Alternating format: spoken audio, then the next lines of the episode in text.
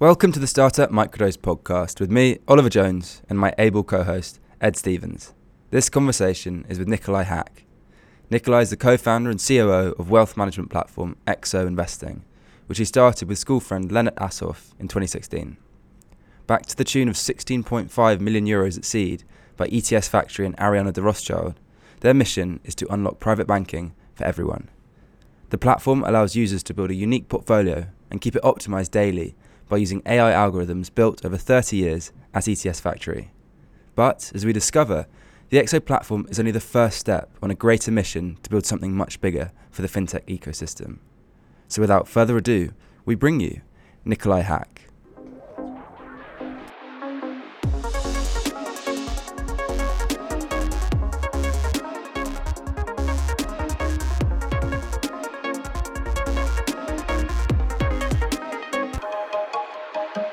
Hello and welcome everybody to another episode of the Startup Microdose Podcast. We're joined today by Nikolai Hack, the founder of Exo Investing. Nikolai, thank you for coming on. Well, thanks for having me. Good to be here. You are unlocking private banking for everyone, so we definitely want to get onto that. But just so you can give us some background, how did it all start for you? Yeah, sure. So I, um, it starts at, at, high school basically, where me and my co-founder Leonard uh, met, and then we went different paths. So we actually studied in the same uh, place again during our college days, but afterwards um, our, our path kind of diverged. But um, we looked at the, and this was around 2015, 14. We looked at the robo investing space and the robo advice space here in the UK or well, globally, really. Thought it was quite interesting, but I also thought it was quite lacking. We found that there were the, the propositions were quite quite simple. Um, it was mostly digital distribution for pretty much the same way of doing things.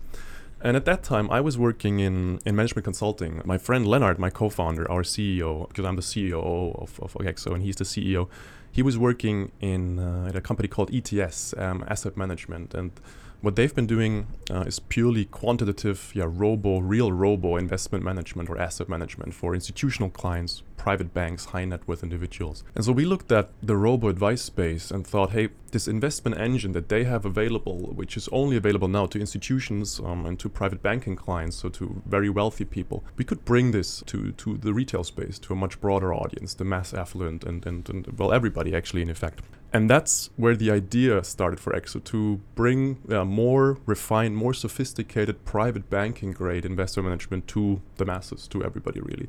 And that was the the origin point. And then um, I think we started out a bit a bit different from, from from the normal startup way. We had the idea and the concept first, and then but we realized, hey, for this we need a lot of money in this space mm. because of the regulatory frameworks, because of the legal hoops, because of the technology that you need to build. It's it's not something two guys in a garage in a garage could could start. Mm-hmm. Um, so we went out to look for money first, with not much more than the concept actually, and then when we had some funding secured, we started building EXO, and that's what we've been doing now for the last yeah two and a half years or so. Yeah.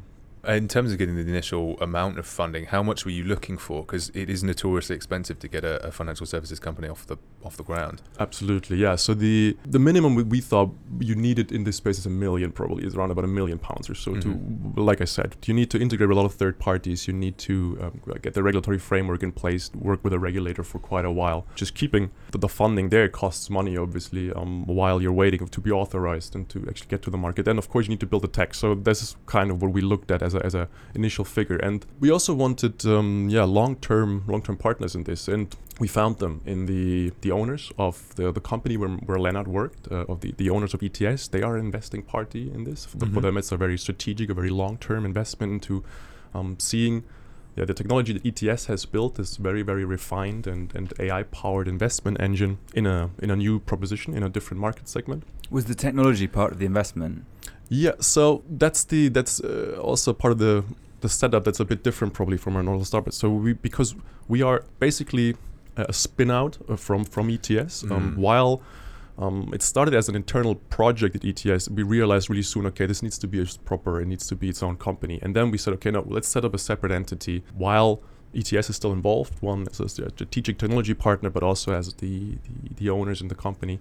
That's a uh, there's a very close link between the two entities, but it's uh, of course we, we realized EXO needs to be completely separate, and um, this is how we set it up.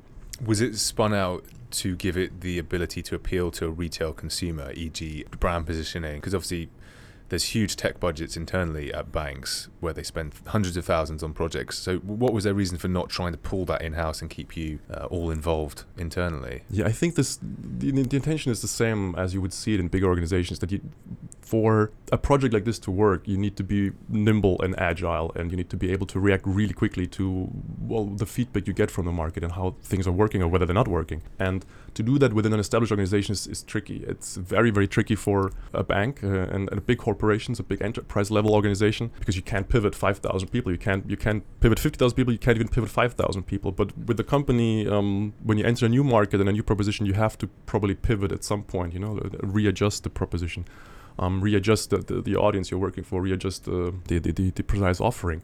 To do all of this and to be able to do all of this, we realize that it needs to be its its own entity and it cannot uh, happen within an, an, established structure. And this is why we, we yeah clearly then said, okay, we have the concept, we have the idea, let's set it up as its own entity and find a team and find a you know, go-to-market strategy, um, build the, the marketing channels, build the product, of course, build the tech, uh, build the operations, etc. But ev- do all of that separately.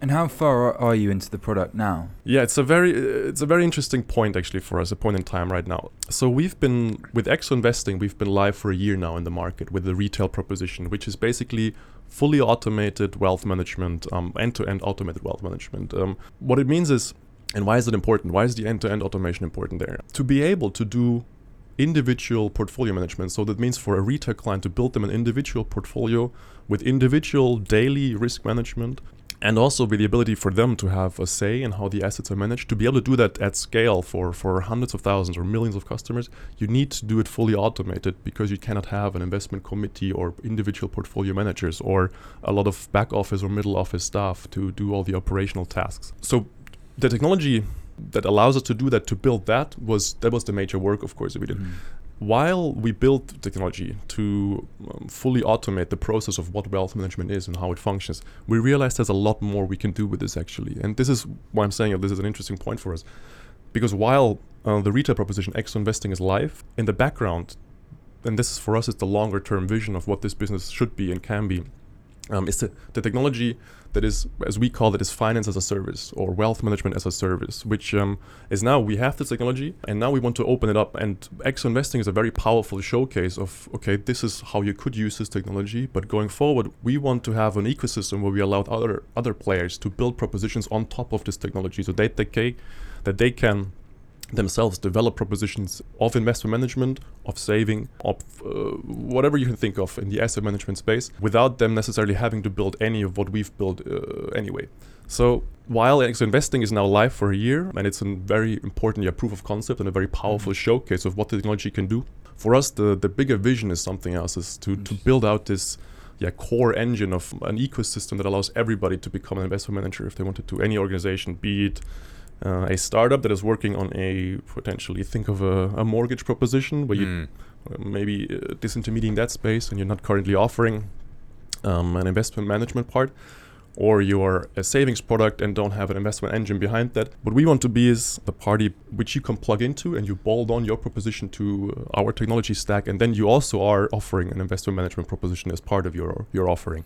And so there's these two streams. There's the retail product that we have, Exo Investing. We might have more retail products going forward, but yeah, the technology business, the B2B business um, in the background is the is the important bit. So would that be sort of like a John Lewis can offer you your your pension allocation or something in, in the future and you envisage brands using their trust to build deeper ties to the actual economic health of their of their customers and their their audience? Yeah that's the intention really. So the i mean our vision is to allow everybody to be an investment manager or to and build uh, next generation financial propositions. Because what does it take? What what did it take us to build Exo Investing? You need to want to become regulated. You need to integrate with the custodians, with banks. You need to be able to control the client money flows. You need to be able to uh, work in the uh, in the regulatory frameworks, you need to obviously also find a go-to-market strategy and build technology behind all of that and build uh, the interfaces for the customer. So all of these bits make up a proposition like X Investing. So for somebody, uh, be it a John Lewis uh, or be it a um, if three uh, the mobile phone company decided tomorrow that they wanted to use their customer base to also do investment management, um, but they wouldn't probably want to be in, inve- in regulated business. They mm-hmm. wouldn't want to get regulated by the FCA, and they don't necessarily would have the ability to build on an investment engine like we have it, uh, where it's fully automated um, individual portfolio management. So if they bolt on their branding, their customer experience, and the journeys that they already have with their current ex- uh, existing clients, and we just operate in the background, that's what going forward this could be. Well, as you say, it, um, I could see it being exceptionally relevant to phone companies that have a huge interest in keeping customers loyal for, for years. I mean, I've probably been with E for 10 years now, and they want a point of differentiation to go through that lifestyle with you. Nice plug. Yeah. Oh, I hate that. I, um, they're not managing my money very well. I'm just saying mobile phone. You know, like uh, it, It it's makes probably sense. it's not not the best example. There's much better examples. Um, think of a different proposition. Um, and this is why the, the possibilities are really sort of endless. You know, within the Mm. space. Think of in investment banking. Um, if you work in an investment bank, you're very limited to what you can your, invest your money into because Yeah. of the the separation um, of the tasks, and you, you, because you're active on the buy or sell side, and then it limits what you can do individually as an investor. Think of a bank wanting to launch an investment platform for their employees um, where compliance directly pre-approves um, what they're able to do. Think- That's interesting. That's an, th- another product, you know, where they necessarily don't want to be the investment manager behind that. We could be that. Like the, the, the possibilities are um, manifold. Um, of, of which the ways in which you can use technology are manifold. So Can we take a, a quick step back just to give people a sense of the, the competitive landscape? Because I think a lot of people may be familiar with sitting on the tube and looking at nutmegs and, and all the other sort of attractive returns that are pushed to you when you're sitting down on the on the tube commuting. What are what are they doing at the moment, and, and how do you continue to see yourself differentiating? Are they going to try and move into a similar space as, you over time as well? So in the retail space, there's there's two or one big problem for everybody has been customer acquisition, and that it's been really hard to acquire customers. Whether you're a Nutmeg or um, a Wealthify, a Wealthsimple, doesn't matter. All the big robo names out there, getting people to sign up for a fully digital investment proposition is a lot harder than everybody assumed it was. I think. Especially what's interesting there is the difference to banking, where the build it and they'll come actually happened, whereas in, the, with the investment proposition didn't happen so much. As I said before, so for us, the the, the main point that, or uh, you could say a point of criticism that we have is a lot of these propositions are just digital distribution channels for quite the, the same way of doing things. In, just, in the background, you still have investor managers, you have human um, portfolio managers, you have investment committees of people making decisions, and that limits what you can do and at which scale you can do it. So to get to the next level where you have actual robo advice, where it's fully automated, you need to automate these steps. You need to have um, also the investment management. F- fully automated and the machine making the decisions. In our retail proposition is the big differentiator and where we show okay this is what this technology can do. We can build for an unlimited number of retail clients individual portfolios, so no model portfolios, no buckets that you fall Mm. into. You sign up, it's your portfolio, and it's managed on a daily basis. So it means it's every day the algorithm runs, looks at okay, here's your profile, here's your portfolio, here's the market. Do these three still make sense? And if they don't, then trading happens. So positions are sold and uh, positions are, are bought. And that's uh, why is this possible? One, because where the technology comes from in private banking and private wealth management, the base expectation is that you have an individual portfolio. You don't want to sign up to a into a model portfolio that is managed um, for you like it is for everybody else. But also, it's not necessarily rocket science, right? You just need to connect a lot of dots from to bring technology to this space where it hasn't been used before. So it means to need cloud computing. You need, of course, machine learning and AI to actually do the portfolio management. You need yeah, use parallel processing to get the computing power you need to actually yeah, calculate thousands, hundred thousands, millions of portfolios at the same point in time. So the differentiating points for us are these: to be able to do what a private bank or, or a private wealth manager is able to do at a much much lower yeah, price point or an equivalent price point as a robo advisor um, would, would would have it. Because surely, if you go to through B two B acquisition channels, you're saving a lot of money versus the B two C acquisition channels, where I assume Nutmeg are spending a lot of money acquiring new users, which dampens the returns presumably that they're able to, to generate unless they separate out the venture funding from the, the, the trusted nominee accounts for But they are going for B2C channels. they are but i'm saying that via b2b routes as well i imagine your cost per acquisition of customers and the inherent trust of them is improved. I mean, we see people with Mm. utility switching going through IKEA and other things like that because it, it builds trust. The the step is not as as as far because people people are careful but are precious about their money, especially Yeah. when you don't know where it's going. I think that's the why we defer to the human touch continually with legals. I know Seed Legals is doing a fantastic job, but often people will want to speak to somebody at Seed Legal's team just to, to double check.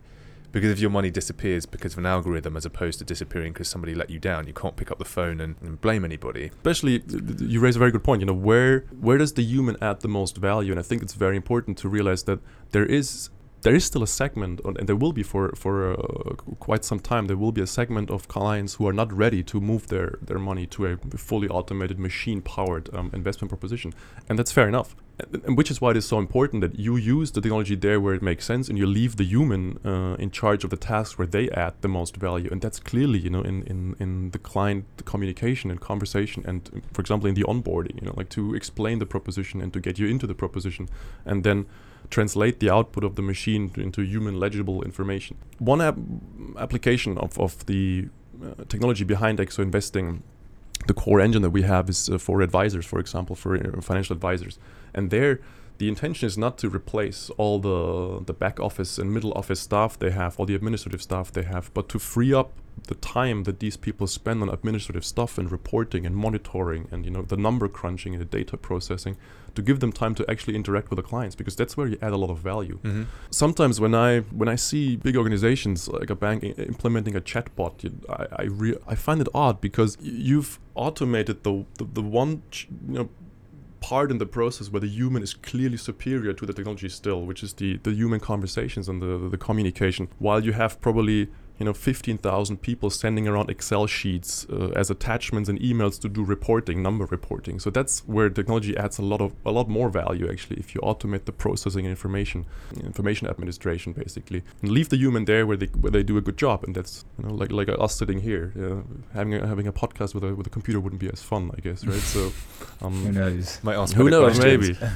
Um, and how how has this this year gone for you though? The first year out in the live in the wild, what teething problems have, have arisen? Um, what's so surpassed your expectations? Yeah, so since we we always started out with the the vision of being a technology provider and and, and being a B2B business and we since we started out with that there has been you know some some internal pivoting going on while we always knew where we wanted to end up let me explain what that means so because of course um, building technology it was the main goal of, of, of our venture. But in the meantime or while doing that we realized okay we can easily also launch propositions like exo investing and we may be going to launch more products going forward. Um, we're thinking about uh, a, a free product or a, a yeah an entry level free product for example that might come later this later this year or maybe at the beginning of next year. But realizing that because we have the technology available to us it's very easy for us to yeah launch these propositions. It was a yeah a very important point for us to be able to create awareness for what we're actually doing. Because one you could of course try to market a b2b business but having a retail proposition is, is, is, is a much more powerful showcase and uh,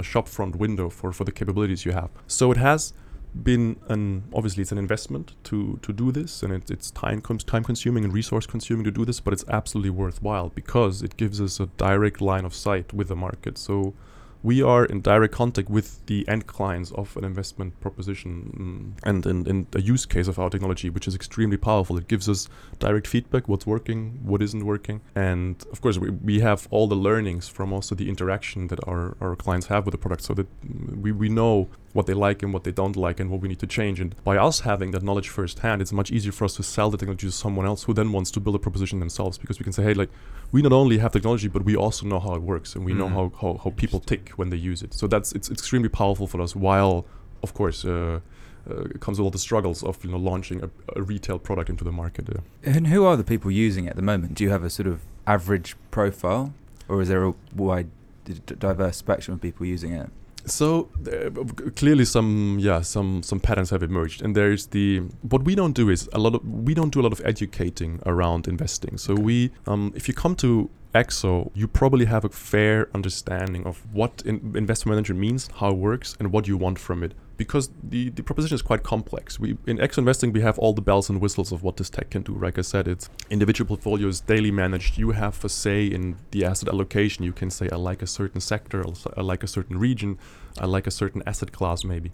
Does that come with accountability for the user? So would the user be accountable by, or should they feel accountable for bad decisions? If, if I want to be overexposed to a, a certain portion of the market that is particularly volatile or, or is a bubble, um, does that emphasis then fall on the, the user who signed up and chosen that to, to reject your advice and still go ahead anyway, or will you will you warn them back into sort of a more sort of sensible structure in line with their returns? Yeah, no, that, that- it's a very good question. That's exactly how it works. Um, you have to think of our technology being like the guardrails on a road where you still get to decide how you want to drive um, to a degree. And depending on your, your risk profile, these guardrails are narrower or wider. So, bec- what, what do we do? When we onboard you as a client, we establish a financial profile or we establish your, your, your profile, your risk profile um, by a couple of data points um, that we that we gather from you. We figure out who you are uh, as a person, as a financial profile, and depending on that, um, we set the guardrails. Within those guardrails, you can also choose to let the machine do all the work. You don't have to intervene in the process at all. So there's an fully AI um, mode basically where do, we do all the driving. That's you know the analogy is the fully autonomous car um, Mhm. that does all the driving for you. And if you want the the more active mode, you can take control because it's an individual portfolio and not a model portfolio. You can have an influence and a say over the asset allocation. But we still set the guardrails. Nothing will go. Well, literally off the rails, you know, if, if Mhm. you so want. But we give you a level of control over what happens within those boundaries, and then um, you can, like I said, yes, say uh, I, there's a certain asset class, certain sector, certain a region I like maybe, and then you can you can make have a say there, and it leads to coming back to the earlier question: who is onboarding? Uh, who, who are our clients there? We have a above average financially literate audience in, in this proposition because it, it, it does a bit of asking from the user. Yeah, the reason I understand all of asked is because I, I went on and I, I did the thing, Mhm. and I mostly didn't understand the questions that were being asked, and that's because I've never done anything like that. I don't know anything about any of those investment markets, basically. yeah.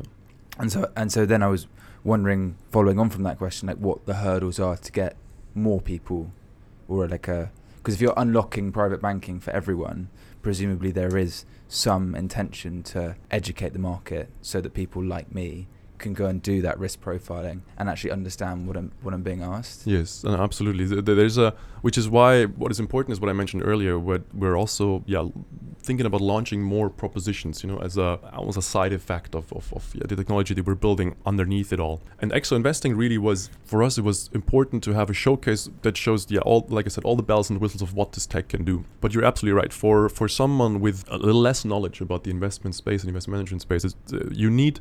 You, you don't need the investing bit as the proposition, but you need Mm. the the, the journey there that is the actual product and so we're which is why i said earlier we're we're, lau- we're thinking about yeah launching a, a, a free entry level product Would that would Um, that ring fence the amount uh, that can be managed? So let's say you say uh, I can put in hundred quid and see how it's behaving under your platform, and then the managed service would become for a larger pool, or yeah so it, even with exo investing we set the the account minimum at um at 5000 pounds actually so because and that has two reasons one for the the algorithms to do its work properly of diversifying and allocating the assets you need a certain a certain minimum But two, it's also a bit philosophical. We think that if you don't have five thousand pounds, you probably you shouldn't be inve- you should not be active in the stock market right now. It's probably you should be saving actually um to get to that point.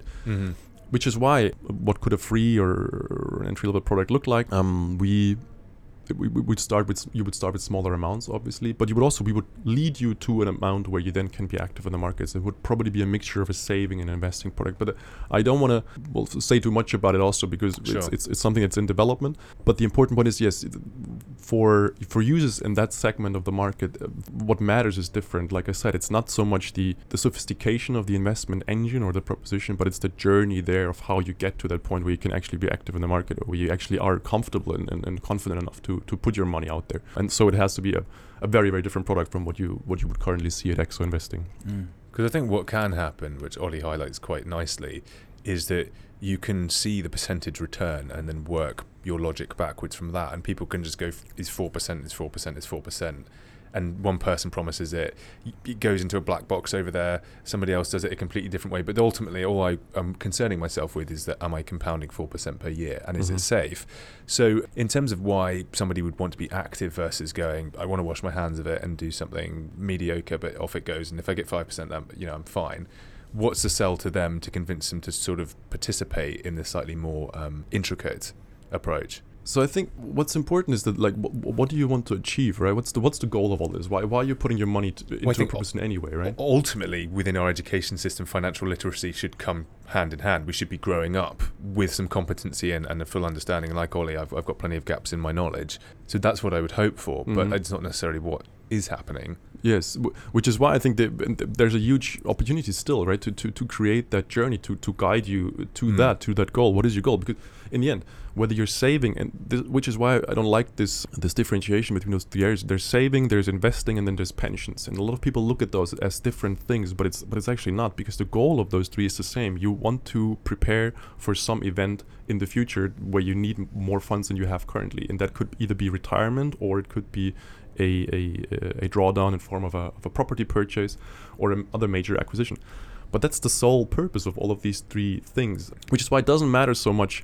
And there comes the, the financial literacy or the education but It doesn't matter so much to be aware of the intricate details of these products, but to have an understanding of why that is important to do, no matter what, no matter how you do it. And because that, the decision of how you get there, ideally is left to someone who understands it better than you do. But the awareness that you that you know it is important to be active and to prepare for these events, that's that's the part that's probably lacking at the moment and where I think yeah education could play a role but then also obviously the, the private sector can play a role right well in the end uh, have us having you uh, as a customer is, is beneficial or should be beneficial for both of us so we should make an effort to get you to, to be interested in what we do And do you think some of the influence for this was was cultural for you? So, for instance, my um, outside understanding of Germany is that it's not a, it's not a country that particularly lends itself to the, credit system. It doesn't have a huge appetite for sort of drawing down lots of credit and stuff like that. So, do you think that's you spotted an opportunity for this financial literacy because you've, you've grown up in an environment where maybe you had more more education? I think I mean the, the, question of like why are or the answer to the question like why are we here in the UK is kind of related to that. Um, the UK market is is uh, special in certain ways because one there's a a strong well digital readiness to handle money, um, Mhm. which is more advanced than it is in other European continental countries, especially Germany. You mentioned that, but there's also a more active role to uh, to be active in the stock market actually compared to where where I come from in Germany, being or accumulating money means saving, having a savings account in most cases. The, the stock market is not something that even not even the average person, but far less than the average person would would even consider going to. So there's there's the cultural dimension, and then there's also, of course, I mean the this this ecosystem that you have here in London plays a role where you have tech and finance come together in one place, and then there's just the the rapidness of how cr- propositions are created. I think is very different to a lot of things that are would be possible in Germany or in or in, in France maybe, or also in the Nordics where they are more advanced in, in certain areas like payments, for example Mm-hmm. But the yeah the, the cultural aspect plays a role but then I also think it's the, the environmental factors that yeah, are a bit different between the countries and what why certain certain things work and why certain uh, others don't work yeah I really want to pin down for a moment exactly what makes your retail product different from from the others. So am I right in saying that on something like Nutmeg, when I do the risk profile initial questionnaire, they give me a score and they then recommend a portfolio based on that score. But that portfolio they recommend is the same for everyone who's who gets given that score on the risk profile. Whereas on your platform, you do a similar risk profiling, but then the the portfolio that ultimately gets recommended to me, whether I choose to create it or not, manually create it or not, is totally unique to me, and and indeed changes every day based on the through the AI interacting with whatever fluctuations going on in the various mar- markets and asset classes. That describes it pretty well yes Okay. um so Nailed the it. I wanted Yeah, to, pretty I That was good. yeah. That I was to really make good. sure I got it. Yeah, that was very good. pretty good no absolutely uh, with the exception that it, it while the checks happen daily the rebalancing doesn't happen daily Okay. um because it, it does- doesn't make sense always to rebalance or change the portfolio Yeah, I was going to say I, I read a book that was a distillation of, of economic concepts, and it was I think it was backing mutual funds, and the idea being that they're not constantly moving money around, and we as investors often underemphasize the cost Mm. of transacting a lot. So, if you are rebalancing the portfolios, um, how do you get away from the sort of brokerage fees and snipping away at somebody's um, somebody's money?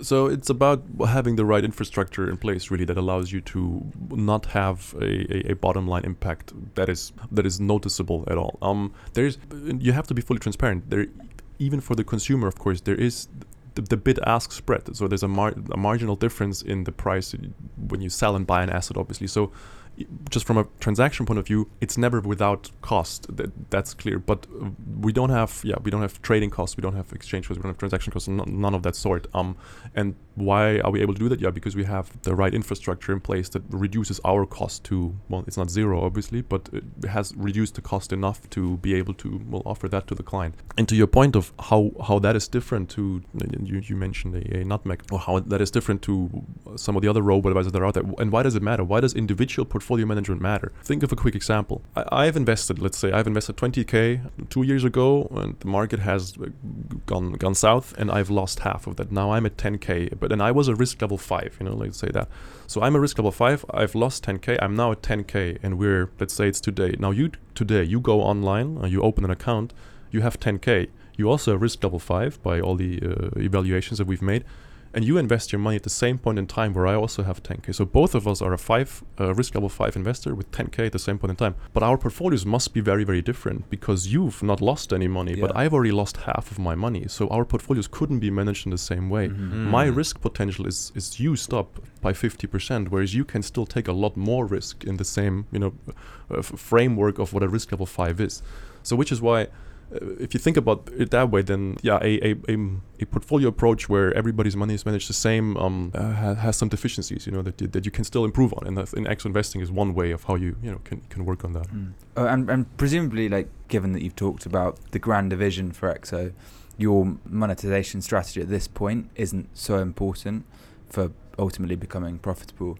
But but what is it for the for the retail product? What the ambition is for the retail product? Or As in, how do you, uh, what's your uh, revenue model from from that product? Oh yeah, so uh, we, I mean we take a, um, an, an AUM fee like you would find it as uh, at most of the other propositions. It, it ranges from 0.5 to 0.75 percent for depending on the, the AUM that you have on the management. So after Mhm. 100k, it's 0.5 percent. Before that, it's Okay. it's it's uh, 75 basis points. And is that again a way of showcasing the way these you hopefully can allow other companies to roll out similar products? Yes, absolutely. I'm, uh, absolutely. This the. I think there's also there's something very interesting that could be done with pricing models in in this space. You um, we've gotten used now to subscription based models Mm. um, in a lot of other areas where that wasn't the case before. So I think there's a clearly a case for experimentation um, to see what else you can do. The approach that we have with the asset under management fee is um, is almost traditional, I think. Yeah. Um, but uh, we've decided we we also we were experimenting in a, in a beta phase with different models, and we've decided to, to go with this for now. But yeah, But absolutely. again, there's- uh, with subjects of, of money,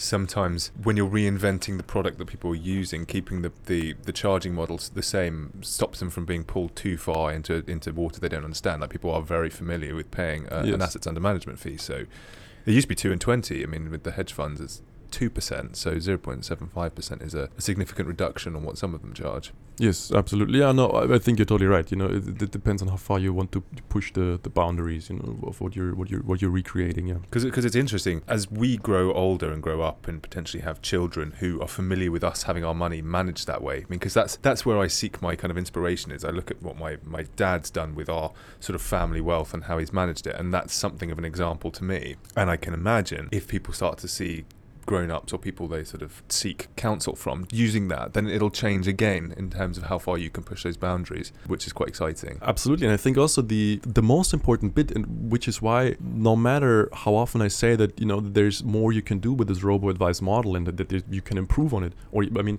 there, there must be a first wave for a second wave to exist, right? So it, it's and it's and that's what I want to stress here is that it is really important that these propositions exist because they have opened up the market one for digital money management was that have significantly opened up the market for this but they also they've massively increased the transparency so um, the Mm. expectation now is that you are being made aware of the charges that are happening in, in, in the products you're engaged with and that is because of uh, yeah all these first wave robos wh- who have been super transparent about their prices right? You go on the website you see what you're paying and there's not much more than that.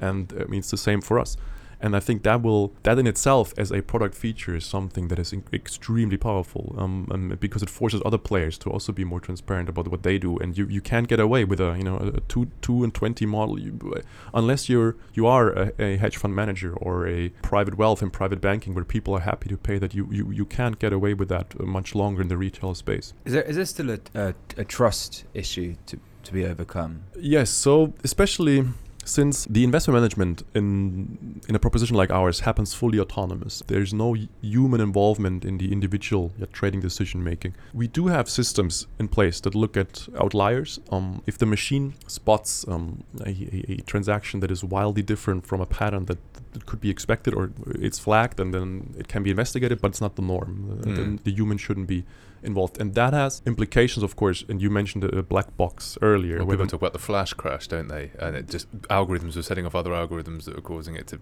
shift the market hugely, which is the the irrational fear. Yes, so then there's exactly there's a lot of concerns around you know the the autonomy the autonomous machine going rogue, and then and so you need to, in, in, in, as much there, we're doing some educating, of course, of explaining um, the mechanisms of how it works, the, the, the safeguards that we have in place, but also the limits of what the machine actually does. And I think that's really important because obviously there is yeah there's uh, the general concerns we have around AI and, and, and, the robots taking over and then more specifically okay what, what does it mean for my money like can it all disappear in, in, in a day or in a flash crash or something would, would it be common practice to then stress test your model against scenarios that behave like um, the collapse of Lehman Brothers or anything like that like would you do, do you backtest it in that fashion? So the, since we don't, um, well, that's the important bit. Since we have not invented this technology. We've we've taken it out of uh, yeah this institutional and private banking context and brought it to the consumer. But this technology has been running and has been active in managing money for you could say almost three decades. Um, in in the context of what our yeah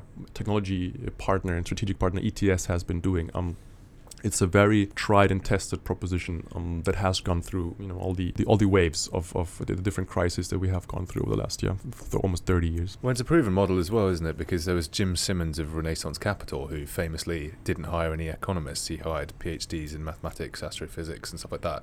And they performed extraordinarily well for a very long time. So it shows that very bright people and good algorithms can and will outperform people who aren't. And that that's just the way it is, really. Of course, the disclaimer is always, you know, past performance, no any kind of future. That's important. You know, you don't necessarily can always infer that uh, things will go the same way they've gone in the past. But the same is exactly like I said. The same is a bit true for one ETS, but also for us. At ETS, they are around I think it's 80, 80 to 90 people, and there's mathematicians, statisticians, physics PhDs, but not not that many finance people working there. It's an extremely data and science driven approach to to the, the, the product they're building, and the same is true for us. We are 35 people now, and we are there's three of us who have a financial services background. The rest is technology people or commercial people, of course. We are in essence um yeah, it's technology that drives this change. It's not so much a change of the financial models, or mm. or uh, it's more the it's more the how than the what you do. Actually, that's changing. But it's just, but it's the same is true for other industries, right? It didn't take an extremely advanced taxi company to create Uber, but it takes a tech guy who brings technology to a sector that hasn't seen a lot of disruption in the past, right? That, that's that's how change works, and and the same is true for finance as well. And for a bit more background on ETS, because I don't know how many people will have heard of them, but they are they're a big company. They've been around for well, they, as you said, thirty years. Yes, yeah, yeah. They are. Um, I think they in total have 15, 15 billion uh, under management or under advice um, different uh, different institutions and and um, institutional clients.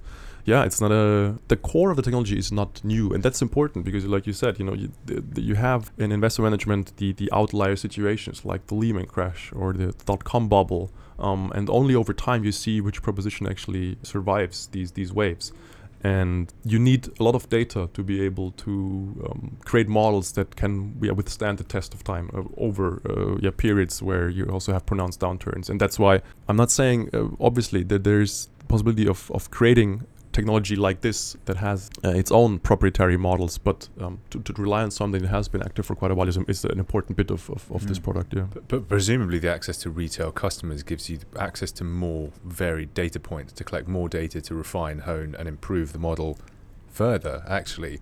And then does that lend itself to a sort of winner takes all model in your market whereby the person who captures the most data to refine the model the quickest will build a better model and subsequently attract more investors. Yeah, I mean, so there's I think there's two things there. The one is the, of course, um, if the investment proposition is superior, the returns show it, and that's attractive for consumers. But clearly, it's also not enough. In in this space, in the investment management space, you have to do more, and it comes back to what we've discussed earlier, where Um, we talked about how do you get people actually one aware of your product and how do you acquire them as customers. Also, how do you lead them into the proposition and isn't that the actual product? So, while the the, the, the, core engine is a clear differentiator and is important um, mm. to to create positive outcomes. You need you need more than that. You need to also solve the well the client experience and the journey into how do you get to actually trusting this this engine to manage your money. So I'm while while I love to I love, love to say that that's all that matters. Um, it, it, it takes more than that yeah to to make it work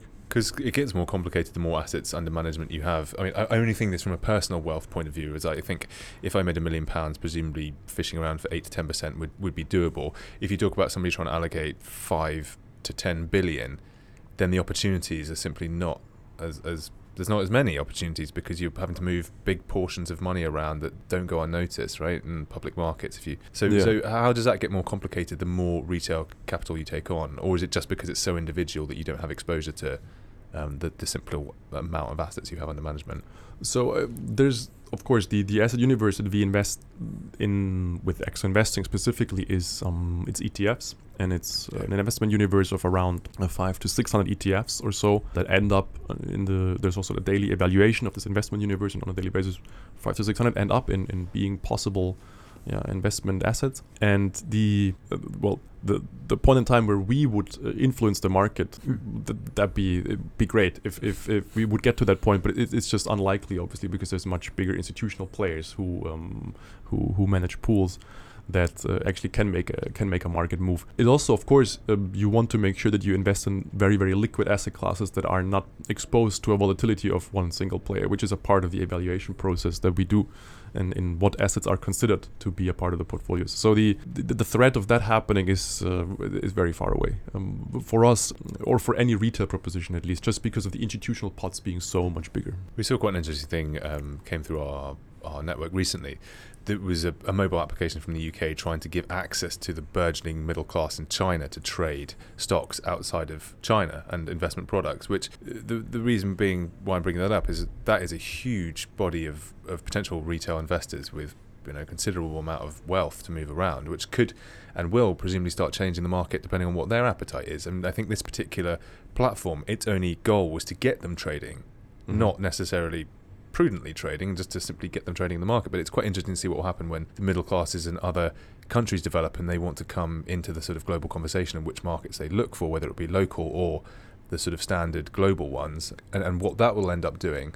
Uh, do you have any view on sort of how these, you know, would you bring in international investors to use your platform as well to get access to UK markets and, and products, or do you just specifically UK investors at the moment, UK retail investors? So with our own retail products, we will we will stick to the UK probably as a testing ground for for, for, for a while, just because of well we we have well the operational uh, basis covered here, we have the commercial basis covered here, so it's it's just uh, an easier testing ground, an easier sandbox for us on the technology space and the B2B space, of course, there, which is why this is a more interesting let's say also commercially more interesting project long term because you can tomorrow sell this technology in China or in Japan without having to, to be there because an API connection or an API documentation you can send to someone who is there and they can start using your product without you having to one go to market there, have doing marketing there and caring about the, the specifics of, of the local market there. So in a, in a B2B sense, we think a lot about international markets and and who could interested uh, in this and we also which we're we're in a very lucky situation where we get yeah incoming interest inbound interest into this proposition from really all areas of the world. So there's we, we've had conversations with people in uh, parties in China in uh, in Asia in in the Middle East in Eastern Europe as well in continental Europe of course in America as well. So the, the possibilities are, are, are endless there almost. But for yeah, for retail clients, just of how complicated it is, you know, to, to be active in, a, in another regulated environment with the local uh, pe- peculiarities um, is something we wouldn't we wouldn't necessarily do right now. How, how much of a boon is it being backed by the Rothschild family and ha- and how did that come about so yeah that's a it, it's a of course it's part of the this process that I described earlier where we said we went to look for the funding before we um, started uh, building because we knew we wanted uh, powerful partners in this. One from the technology side, but also from a strategic side. Of course, the having the this it's the Swiss uh, the Swiss uh, Rothschild family, Ariane Rothschild, Benjamin de Rothschild. Having them involved in this project is e- extremely powerful for us. It's really, in- really Mhm. important for us. One because of uh, um, the Rothschild name has quite some has quite some gravitas, of course, and it gives you a, a certain credibility bonus, I guess, um, Mhm. which is of course not deniable for us. But also we just can uh, when can access a part of the organic network through them, um, which is why we are actually uh, in, in the B two B space already active in Switzerland, yeah, like we're here in the UK, and we're implementing uh, projects and, and working with parties there, and, and these have come about as a, as an outcome of this relationship. But really, the most important bit is that all of our investing parties see these as very strategic investments into, uh, yeah, a sort of fit into what they do, and that's an extremely important position for us to be in because it's not we don't have VC money breathing down our necks, Mhm. um, and, and and we don't have to focus on the short-term result and can really emphasize, okay, we're building something here that will yield results. Maybe n- not next week and not next month, and not next quarter, but uh, there's definitely something uh, that's that's coming up, and that's that's extremely helpful for for any startup. And we're in a in a very privileged position there, and it's uh, we're, we're very grateful for that as well. Mm. But it, it could be a new way of, of startups approaching investment. Like I know that these big family trusts and family offices sort of hide in the shadows, but as you say, they provide a more forgiving roadmap to nascent companies than having VCs not sharing that short term viewpoint or needing that venture growth, which you know we constantly see venture growth undermine the stability of the company if it stretches too far. Um, so being able to build something in your own time is, is fantastic, and with the names and credibility that these organisations bring, is exceptionally helpful. Because I do, I do sympathise with the financial services startup space in the UK because I think it's a, it constantly is a catch twenty two of we need the money to execute, we need the credibility to build the product that we envision, and it's young people come in and bring the technology, and the old people have the the money and the access to the contacts and the wealth. Yeah. It's complicated. But did you did you have to go through much of a process to convince them? Oh no! Uh, of course, no. It, uh, to sell a concept and to sell an idea and sell a, a, a roadmap um is, is never easy. No, so no, it, it's not easy because of course they're extremely smart individuals and they make very smart decisions. This is why they've been around for so long and. Uh, and have the standing they have. But I also want to say something to the other point you raised. Um, I think there's there's two sides to the argument. It could be made. On the other hand, of course, um, working with a VC, while it puts a lot more pressure on you, it also means that you you can access the network that they potentially have, which is Mhm. why I don't want to rule out that that ever becomes a possibility. Imagine um, us, yeah, going to to an, a- to an Asian market or going to the to the uh, to the US, for example, where you wouldn't want to do that on your own, but you need a powerful party to, to well establish a base with there, and then it's extremely uh, helpful to have a, a VC to tap into their network of, of, of companies that they work with, um, or just the network in general that they have. And so there's there's clearly downsides and upsides to Well, both it's a models. reputation builder as well. I mean, that's some- Absolutely, yeah. we had uh, a guy called Kenny Ewan from WeFarm who got investment from True Ventures, and having the True Fan- Ventures stamp of approval legitimizes your business in, in any number of other senses as well. So Totally. yeah, they are they are uh, of course an important vehicle. It's just um, bringing more family offices into the discussion. Just again, it's like the corporate VCs as well. It allows the diversification of of capital, which is quite exciting. No, absolutely. I think you know the more the more diverse the space is, uh, and the more possibilities you have to start something and, and build a proposition, the better. Absolutely. How, how's the experience been for you as a as a first time founder? I think I think I'm right in saying Yes. Yeah. So steep learning curve. very steep learning curve. yes, especially the experience of, of being able to build this with a with a friend is quite special. Um, Leonard and me are, are are pretty close friends and have been since high school, and Still, still presumably. Still very close friends. Exactly. Um, I was the, the best man at his at his wedding, so Okay. that has worked out well. And it's that's quite a special relationship, of course, you have, and it, uh, it it brings some interesting dynamics because, for example, we almost no filter between us, of course. So because we're very close, we're very open with each other, which Mhm. is why sometimes actually um, colleagues have pointed out that we that we fight a lot. But I think it's just it's just very different from what you know normally in an office environment. That some people are very frank with each other, which we can be. There's uh, there's no holding back when we discuss something, and uh, that's I th- and that can be. Again, you know, there's I think there's upsides and downsides to everything, and the big upside to that is there that we have very little information loss, obviously, Yeah. because how we separate the tasks is Leonard runs the office in Madrid, in Spain, and oversees the product and tech and, and dev devel- development, of course, and the strategic decision making. And I'm I'm here in the UK with the operational uh, uh, operational functions and, and, and marketing and finance, etc. And so, to, to make that work, to make two offices work in two different countries at the stage that we're at, not being a thousand people company, I think that it's very important that you are extremely closely aligned, and that that's where yeah, being close friends comes really uh, into play and helps. Mhm. And so yeah, uh, no. And and we, we still we, we, we, t- we talk every day. We, we, we speak for for an hour or two every day. You know, to, to keep the to keep the information exchange going. And I think that if you have if you don't have a strong basis like that, then it's probably it's a bit more difficult to Mm. make that work. And what about hiring new bloods into that in the early stages? How was that?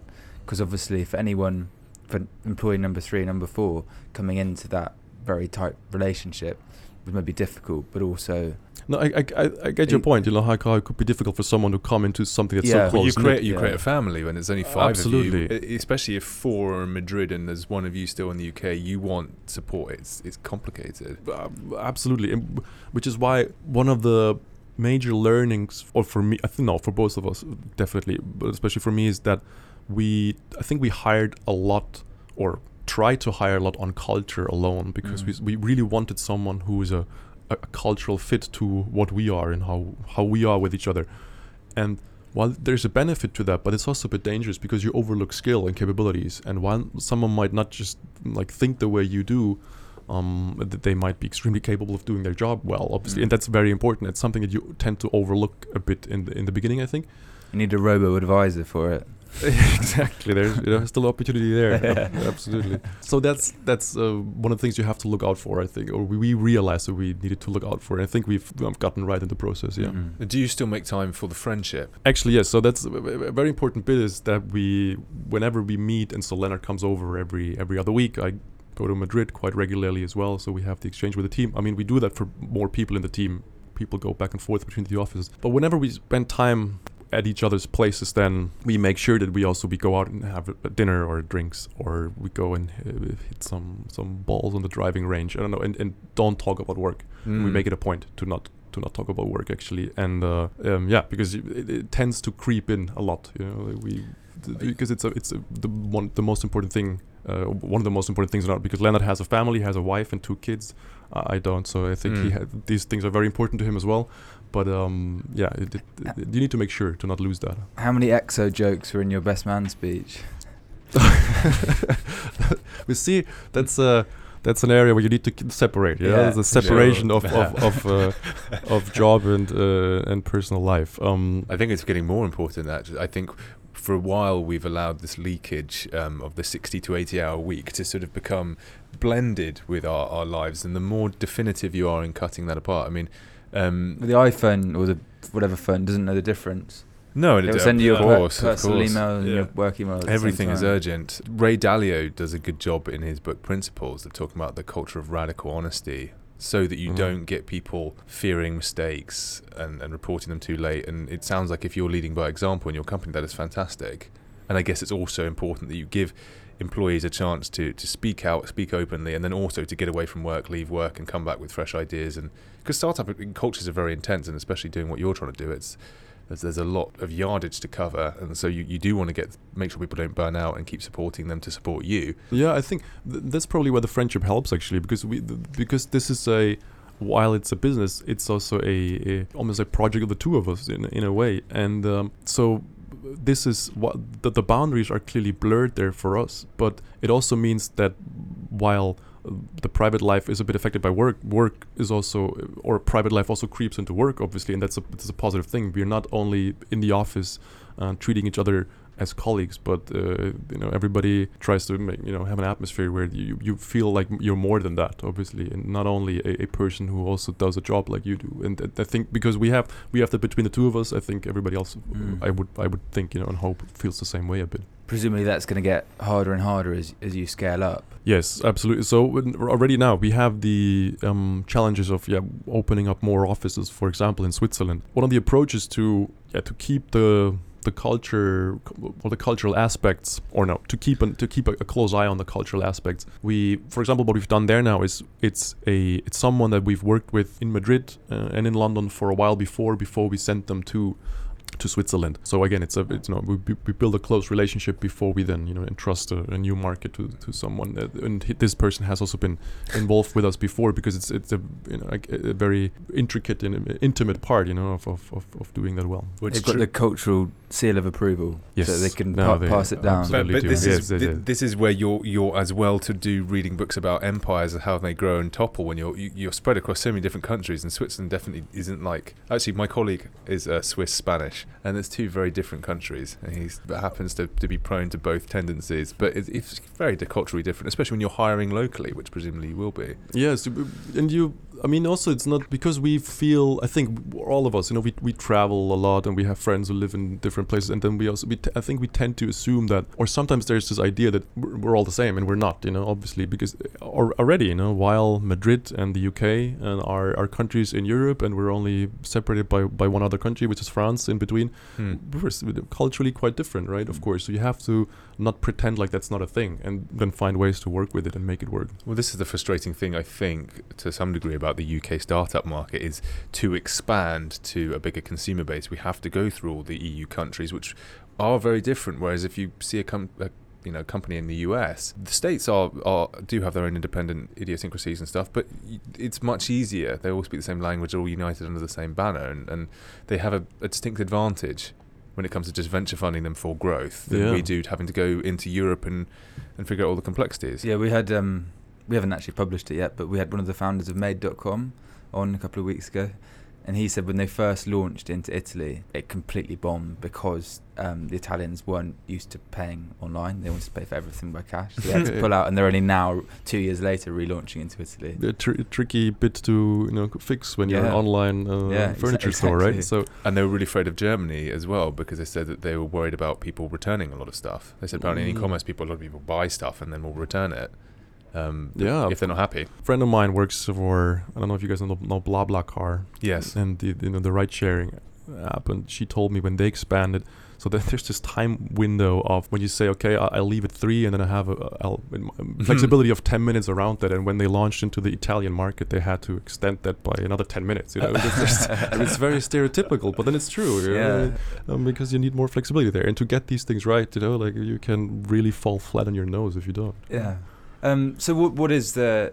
You talked a bit about the B two B stuff, but what is the, the grand long term vision? In a nutshell, is we really we want to be the the engine that empowers organizations of all sizes and shapes and forms to build next generation financial products. Um, why are we doing everything ourselves? So creativity and innovation lives from different minds doing different things, and for us, we see our uh, our, our value add in being the engine that empowers other people to do great things. Because of course, our capabilities and creativity and uh, the the space to or, or ways to come up with new ideas are limited. So it's important to be in, in the center of things and and let everybody else do um, whatever they think they, they, they can do with this and that's that would be my goal that everybody when they think of okay i want to build something that has to do with investing they they think of um, not ex, exo of course but the, the- actually which is something i haven't mentioned we, we will be more visible with a different name in the future Right. for this technology business So EXO is the the retail product. name. Exactly, Okay. Exo is the retail product. But when they think of building something, they think of um, yeah. We're actually in the in the in the process right now of fixing the name, but I don't want to you know Sure. um, reveal too much there. But yeah, um, that they think of that. That would be my goal and my ambition and our ambition is that. Because it was extraordinary when it was a Goldman Sachs came out with, was it Marcus? Mm-hmm. Was the name of their 1% yielding product. Was it retail focused?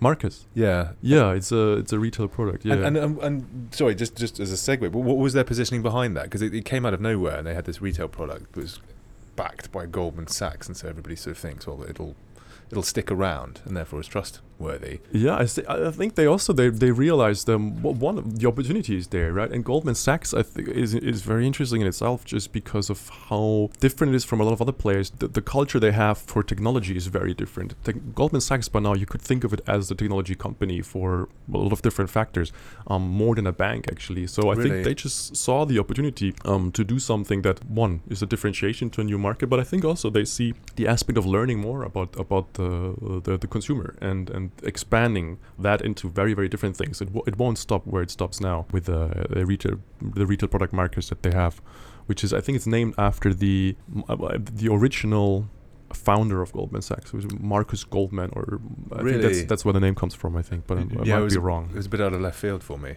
but um, yeah, I wasn't sure if you were going to go the same naming convention. But that the, the the interesting thing is there, right? How you see new players come into markets where they weren't before, right? I mean, now we saw Apple launch their, their credit card, right? The, Yeah.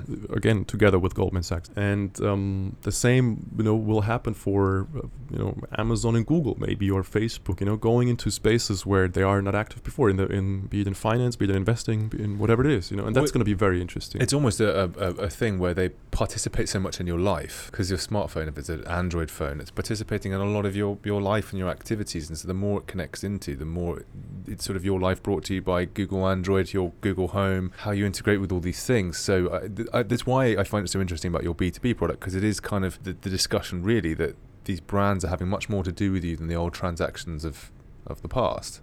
Yes, Um, um, absolutely. So the what what Apple uh, as a company has, right, is the is the, that you interact with one of their products uh, on a, on a daily basis, hundreds of times sometimes, right? It's extremely powerful to have an entry point like this, and what you can what you can do with that. And then money is just the same. We interact with money uh, hundreds of times sometimes in a day.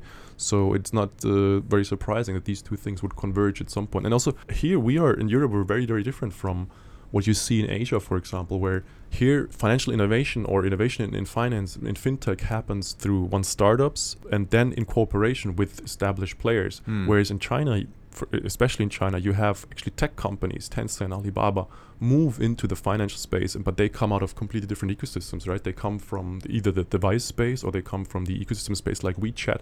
So there's a it's a very different play. I think to, to see you know where th- th- these two different models and ways of going about innovation, that's also going to be very exciting going forward. Yeah, because there was a big debate. Uh, again, I read in one of these books. It was talking about the most efficient way to sort of grow an economy is like is capitalism right? And then somebody was making the point for state-run capitalism, which is the Chinese model, which is that there is a lot of intervention from the state, but there is free market capitalism to some degree being superior. But of course, that hasn't played out yet, so it's all completely based on conjecture. But models like WeChat being able to enter into that space uh, is is very interesting. Do you have any view, particularly at the moment, because we're seeing a, a fair bit of it on sort of blockchain and cryptocurrencies? Do you have any take or excitement? Are they any- something that your platform would ever trade? Cr- uh, crypto, yeah, well, well, clearly the thing, the, the idea is to offer the possibility for someone to build a proposition with that. We wouldn't within EXO, for example, or with any of the other retail propositions we have, we would not potentially. I'm, I'm saying that right now, but in the foreseeable future, there wouldn't Mm. be crypto. The important bit for us would be to also offer the capability um, within our engine to have crypto as a part of your asset universe and we, we're absolutely uh, that's absolutely something that we consider and I, I don't have a view on the the, the long the, long term uh, or no, I have a long term view on where you know Bitcoin and Ether and where everything is going. But uh, I think also there we've gone through some some cycle of a hype and uh, Mhm. we've uh, gone through a lot of a lot of people had some hefty uh, you know reality checks obviously at some point over the last two years and uh, but we, we will i'm also fairly convinced uh, that we will see much more hard value applications of this in when it's going to happen i don't know it's a field that i i yet have we yet have to see like a broad market a value proposition that actually is out there and it's not there yet but w- there will be some things um, and then we don't you know, want to exclude that being a part of it of the platform Do the quick fire. Yes. Yeah. absolutely. Okay. Um, so uh, can we have from you a prediction for the future? I think what I always what I hear a lot of is fear of automation and AI and the robots, and it's not gonna be that bad. That's my major prediction for the future. Things are gonna be fine. We've been fine with technological process uh, and progress in the past, and we'll be fine with this one as well. So you don't buy into these these viewpoints that um, you know you can set a machine a task and then it will do anything that fulfills that role in the optimal way, even if that's at the expense of you know might have to kill all of humanity to do it best. Uh, Um, uh, uh, the, the paperclip example Exactly, is yeah. one- one of those, right? And I'm, I'm familiar with those, and I, I totally I'm totally aware of these scenarios being a thing. Um, but I still I still think um on, on a broad scale. Uh, and I, another thing actually that the fear of the average person is is that uh, it's so specifically related to how AI could actually achieve its goal and thereby be a threat to us. But it's much more abstract in the form of you know the Terminator and and, Mm. and then and, and and then again also more specific in the form of work uh, workplace replacement, right? Okay, of, yeah. of, of job loss.